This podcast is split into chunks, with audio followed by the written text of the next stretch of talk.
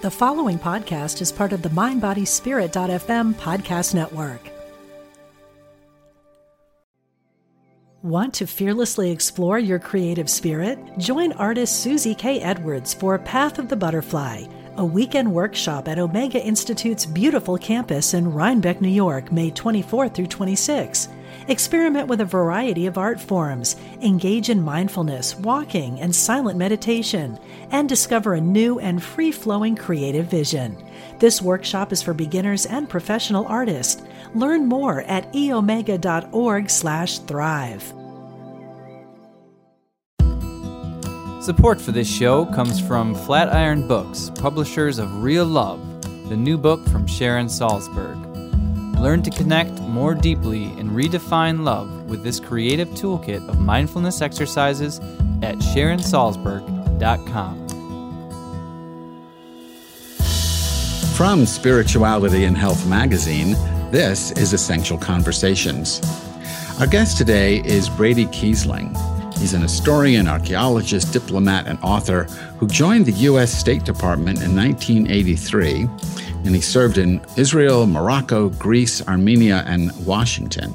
And then 20 years later, in March of 2003, he resigned as political counselor at the U.S. Embassy in Athens to protest the impending war with Iraq. His resignation letter was published in the New York Times and was widely republished. After teaching at Princeton University and taking part with other dissident diplomats in effort to challenge the foreign policy mistakes of the Bush administration, he returned to Greece, where he is a writer, an editor, and an archaeologist, and we are talking to him from Athens. His latest project is Topos Text, a free mobile application organizing classical texts around a detailed map of the ancient Greek world. His essay, Being Honorable, appears in the May June issue of Spirituality and Health magazine. So, Brady Kiesling, welcome to Essential Conversations. Thank you very much, Rabbi Rami. Well, it is a pleasure to have you on. I guess, in the interest of full disclosure, we should say that you are uh, our pub our our editor's older brother. So right, you're you're Steve's. Yes, I'm a year older than he is. Uh, I'm a couple of inches shorter than he is, uh, but um, we respect each other a lot, and occasionally he'll ask me to do something for the magazine and my job is to write something that no one else has written and nothing even similar to it. So i hope i succeeded. I think i think you absolutely succeeded. So let's jump into it.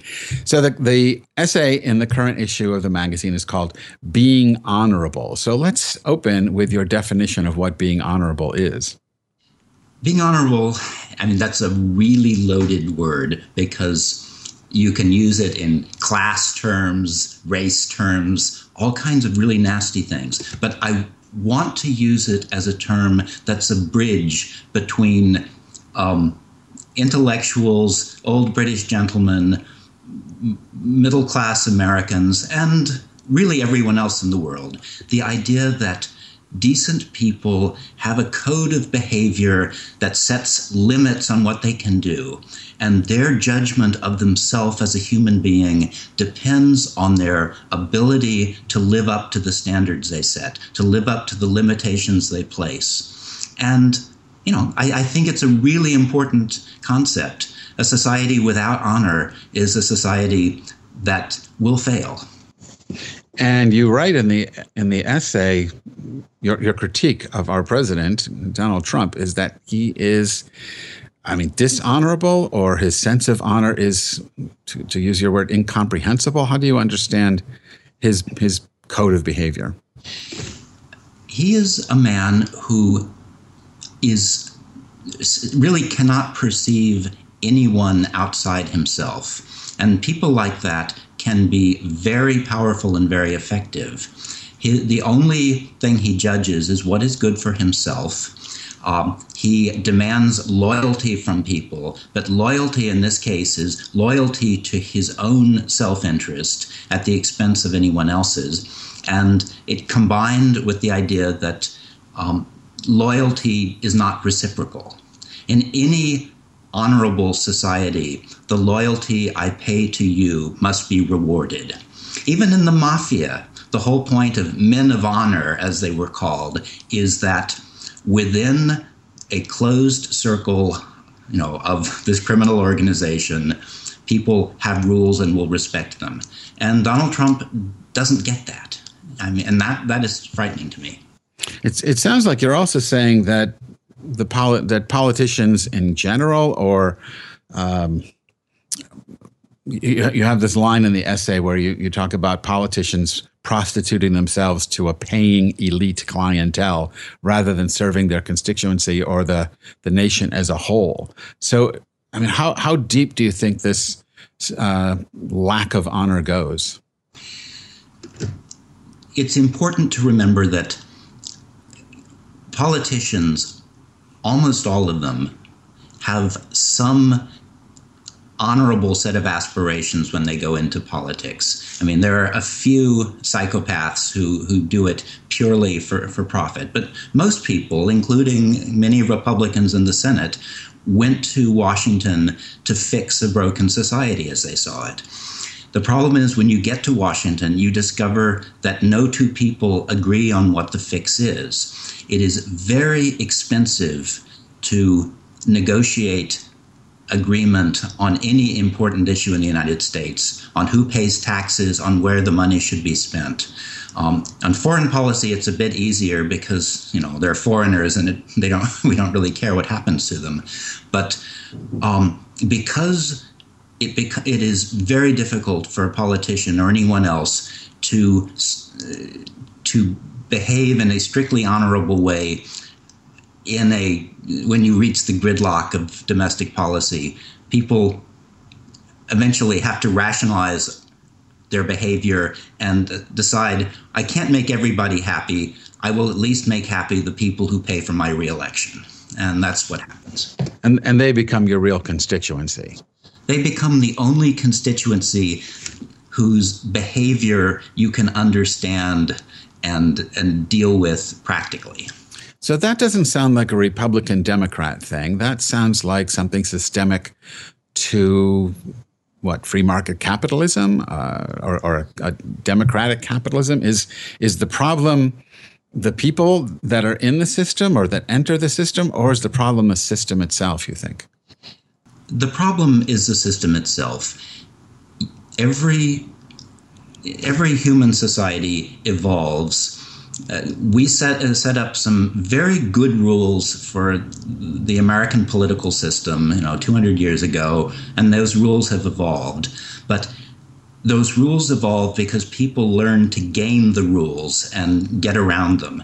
At the moment, um, the rules have broken down. They have been gamed too successfully. We need a new set of rules that will force people to be a little better behaved for a while. I mean, systems, political systems are dynamic.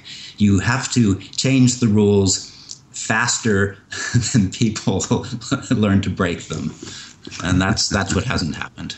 So, okay, that's an interesting way to look at it. You know, I, I, am curious. I mean, I know you're very involved in uh, the ancient Greek world as an archaeologist, but also in this new uh, project, the Topos text.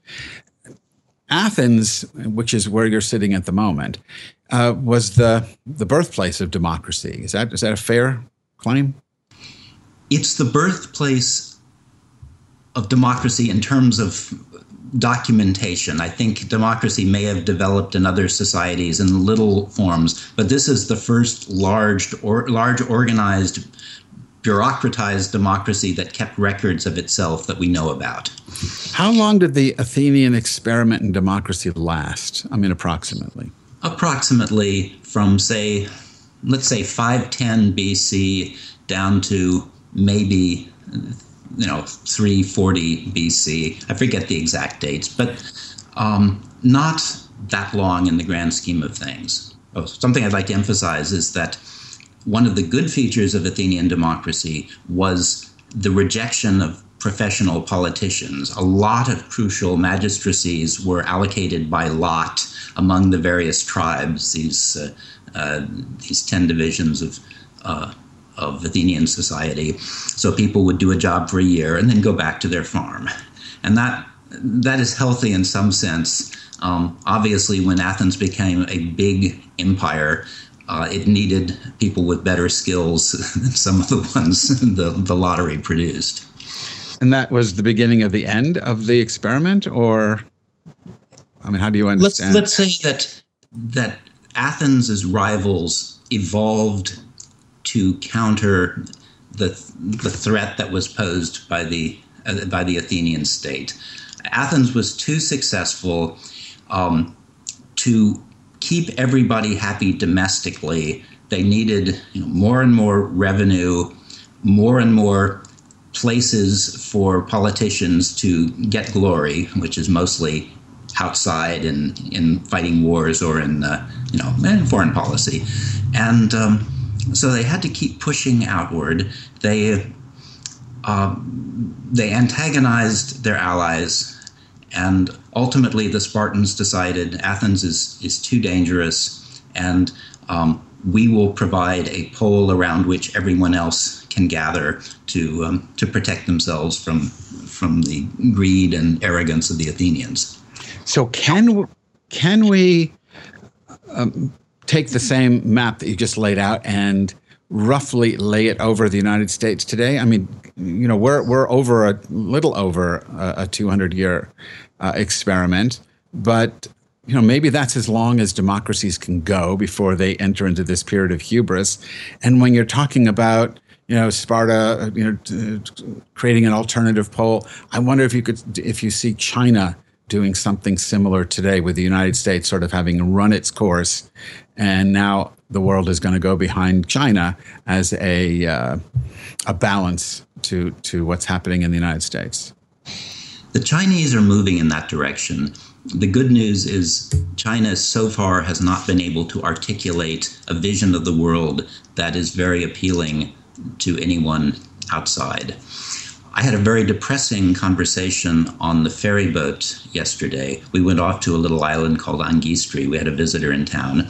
And on the boat, it was with found, I found a German archaeologist I knew who was explaining to me how Putin was wonderful and how Putin was a counterweight to the Americans.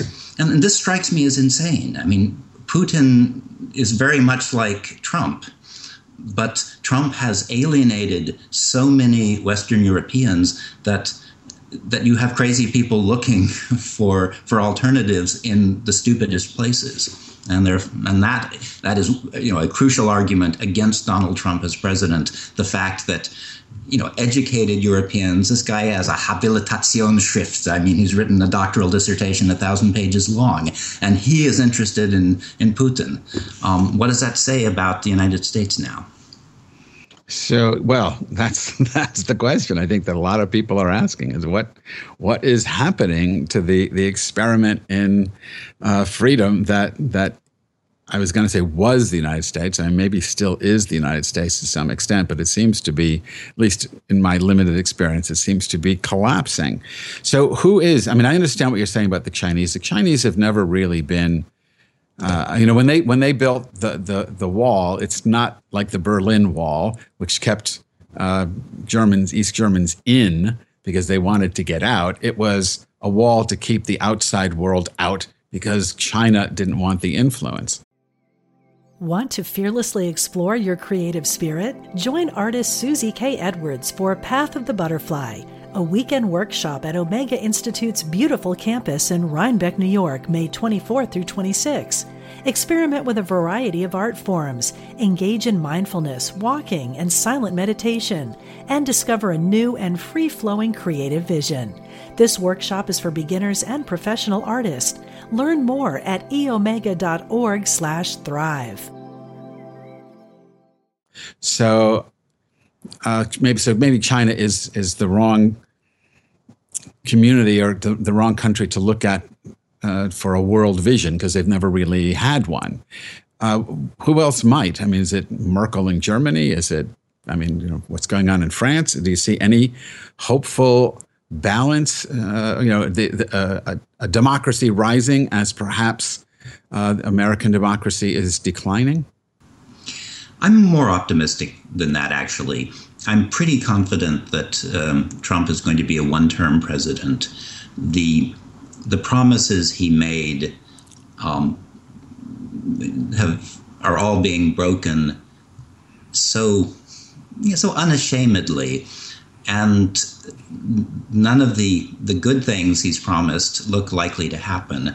Um, he's he's shown the childishness of his character enough that uh, yeah I, I I believe that the U.S. will bounce back. I mean we have bounced back always. Uh, the question is how bad a crisis do we need to tell people that politics matters and you should show up and vote for intelligent, honorable people? And that's that's the crucial question. That that is a huge question because we just don't we just don't vote. Uh, but 14 years ago, when you wrote this, what what the New York Times in uh, February, tw- uh, it's a piece from February 27, 2003. The Times entitled it U.S. Diplomat's Letter of Resignation. This was your letter explaining why you were leaving your post as a, as a diplomat. This is as uh, the country was gearing up for the, the, the Iraq War. You, you have this really interesting observation that certainly applied then, and I think is still applicable now. And I'm just going to quote from it. He wrote, The policies we are now asked to advance are incompatible not only with American values, but also with American interests. And the question I want to ask you about that is, you know, in my mind, I can say, oh, yes, absolutely, that's the case, because I have a definition of American values that you know, I think are the authentic American values and American interests that the, are the authentic American interests. But it's just my opinion. So I'm wondering now, because you're living outside the country, you've been living outside the country for a long time. So as you look at the United States, what are the values that we as a people, millions of us, um, uphold? Is there a is, is, do we still have a common set of values? We have some common values. I think the value of self-reliance is is an important one, and that's one of the noble conservative virtues. The um, I think the commitment, all other things being equal to democracy and human rights, is still very strong. The I mean, some of our values are maybe just squeamishness. We don't want to hear bad news about babies being killed uh, somewhere. And we would like to punish people who kill babies when we can. Um, that said, we don't know how to punish them very well. There, I mean, there's a huge spectrum of American values, which frankly are universal values. I think that there's nothing unique about America. I mean, the only thing that's really unique about the United States is the power of the NRA to say that everyone needs to have an assault rifle. Um, Everything else is pretty much universal. And those universal values, when the United States talks a good talk, it allows foreigners to cooperate with us pretty easy, easily and cheaply. Um, the the problem with George W. Bush when he went into Iraq, he those people who followed him into Iraq, like Tony Blair, the Prime Minister of, of Great Britain, um, they found they had committed political suicide for doing it, which meant no one was going to follow us into the swamp in the way that they had used to. America needs to take the high road in its leadership in a way that makes it politically painless for people to follow us. And uh, um, Donald Trump is, you know, is the antithesis of that. I mean, I, I watched Obama being elected, the way Greek attitudes toward the United States changed dramatically. I mean, he, you know, the narrative was rewritten completely, and you know, it didn't didn't save us from many things, but it made all kinds of dipl- diplomatic things much easier. We developed very good cooperation with lots of countries around the world. You know, uh, it's not the the be all and end all of of American foreign policy to be liked, but being liked and being respected are very useful. Well, that's that's true. You you do say in the article you have this um, Latin phrase, uh, oderint dum metuant, if I'm pronouncing that even remotely correctly, but it means let them hate so long as they fear. And that's that you, you saw that as George W. Bush's approach to to foreign policy. As or Dick Cheney's, I would or, say. Or Dick Cheney's, yeah, okay. Um, do you still see that as as playing out in uh, our our foreign policy? I would say that that Trump wants to be loved by all, uh, but loved as an entertainer. So um, the I don't I, I don't think he's internalized that. I, I, mean, what he has internalized is instead um, let them do what they want. I have lawyers who are ready to lie for me, and I can put them out of business. and you know, that's yeah. that's sort of his strategy ever since he was a child. I think um, that um, you know you can use the system to to harm your enemies um, if you are if you are enough of a sociopath. So let, let me shift gears in the couple of minutes we have left.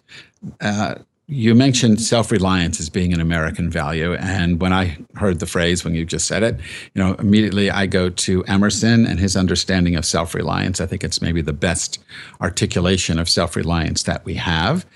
And in his understanding, the self he's talking about, as opposed to the self we talk about now, is not the atomized individual uh, as an as an extreme libertarian might say, you know, you're on your own. Good luck. The government isn't helping you.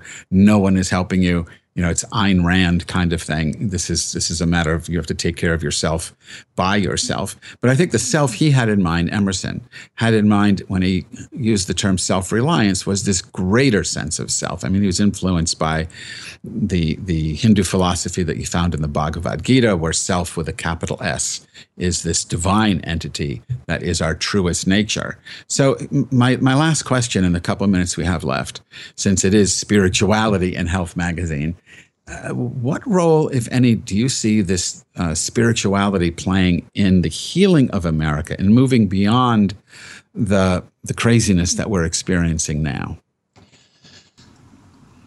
I would take the concept of honor as integral to the concept of self-reliance and vice versa. The fundamental tenet of self-reliance is that each person must have their own innate internal moral code that they that they shape and agree to live by. It cannot be imposed from outside. I'm a libertarian in, from that point of view. That said, we live as creatures in society, and any anyone who grows up in a reasonable society should be able to detect how a sense of honor and a sense of playing by the rules that honor imposes makes society better. I'd like to believe that honor is a concept that everybody in America can share, that we can definitely, you know, it, it's not that the people in Washington want minorities and poor people to starve and their babies to die. It's simply they don't do not want to pay for them. But put in terms of what is honorable behavior, let us build up, you know, the moral sense wherever we find it and appeal to people's morality as best we can. Um, you know, obviously everyone prioritizes a different set of values, uh, liberals and conservatives. Maybe it's even a genetic difference, but there's enough common ground that I believe um, we will, um, no, we will find it. Um, I hope that there's, you know, a charismatic new leader in, emerging somewhere who will be able to bridge the divide. But a set of rules that we follow and a sense of honor that derives from our self limitation is, you know, it's fundamental to being happy, successful, you know, a happy, successful country. Well, I think we're going to have to leave it there. I'm going to have a lot more questions I'd love to talk to you about, uh, but but this really is the end of the time that we're allotted, and we're going to have to let the conversation go. But this was absolutely fascinating, and I hope people will take a look at being honorable in the May June issue of Spirituality and Health magazine. My guest today was Bradley Kiesling. He's the author of Being Honorable, that's in the current issue of Spirituality and Health. Bradley, thanks for speaking with us on Essential Conversations. Well, thank you very much for talking to me. Well, it was our pleasure. Before we go, I just want to let you know that I will be at 1440 Multiversity on August 18th through the 20th, leading a workshop on my book, The Sacred Art of Loving Kindness.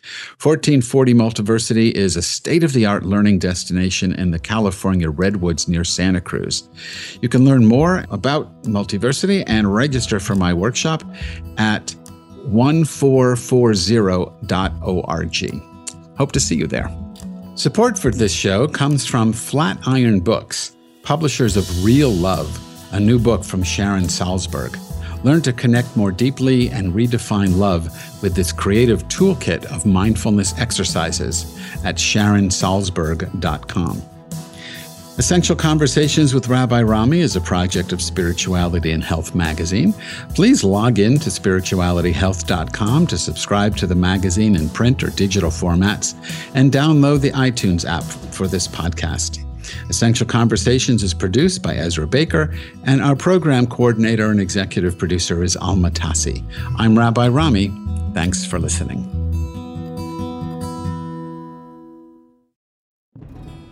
Hello, I'm Dr. Steven Farmer, and I am an author, teacher, psychotherapist, and shamanic practitioner. On my podcast, Healing for Your Soul, I welcome some amazing guests and introduce you to some healing techniques like earth magic, working with nature and animals, and really getting to the heart of what is keeping you stuck. I want to help you deepen your spirituality and let go of blocks that are holding you back. Let me help you in this journey called life part of the mindbodyspirit.fm podcast network. Subscribe and follow wherever you get your podcasts so you don't miss an episode.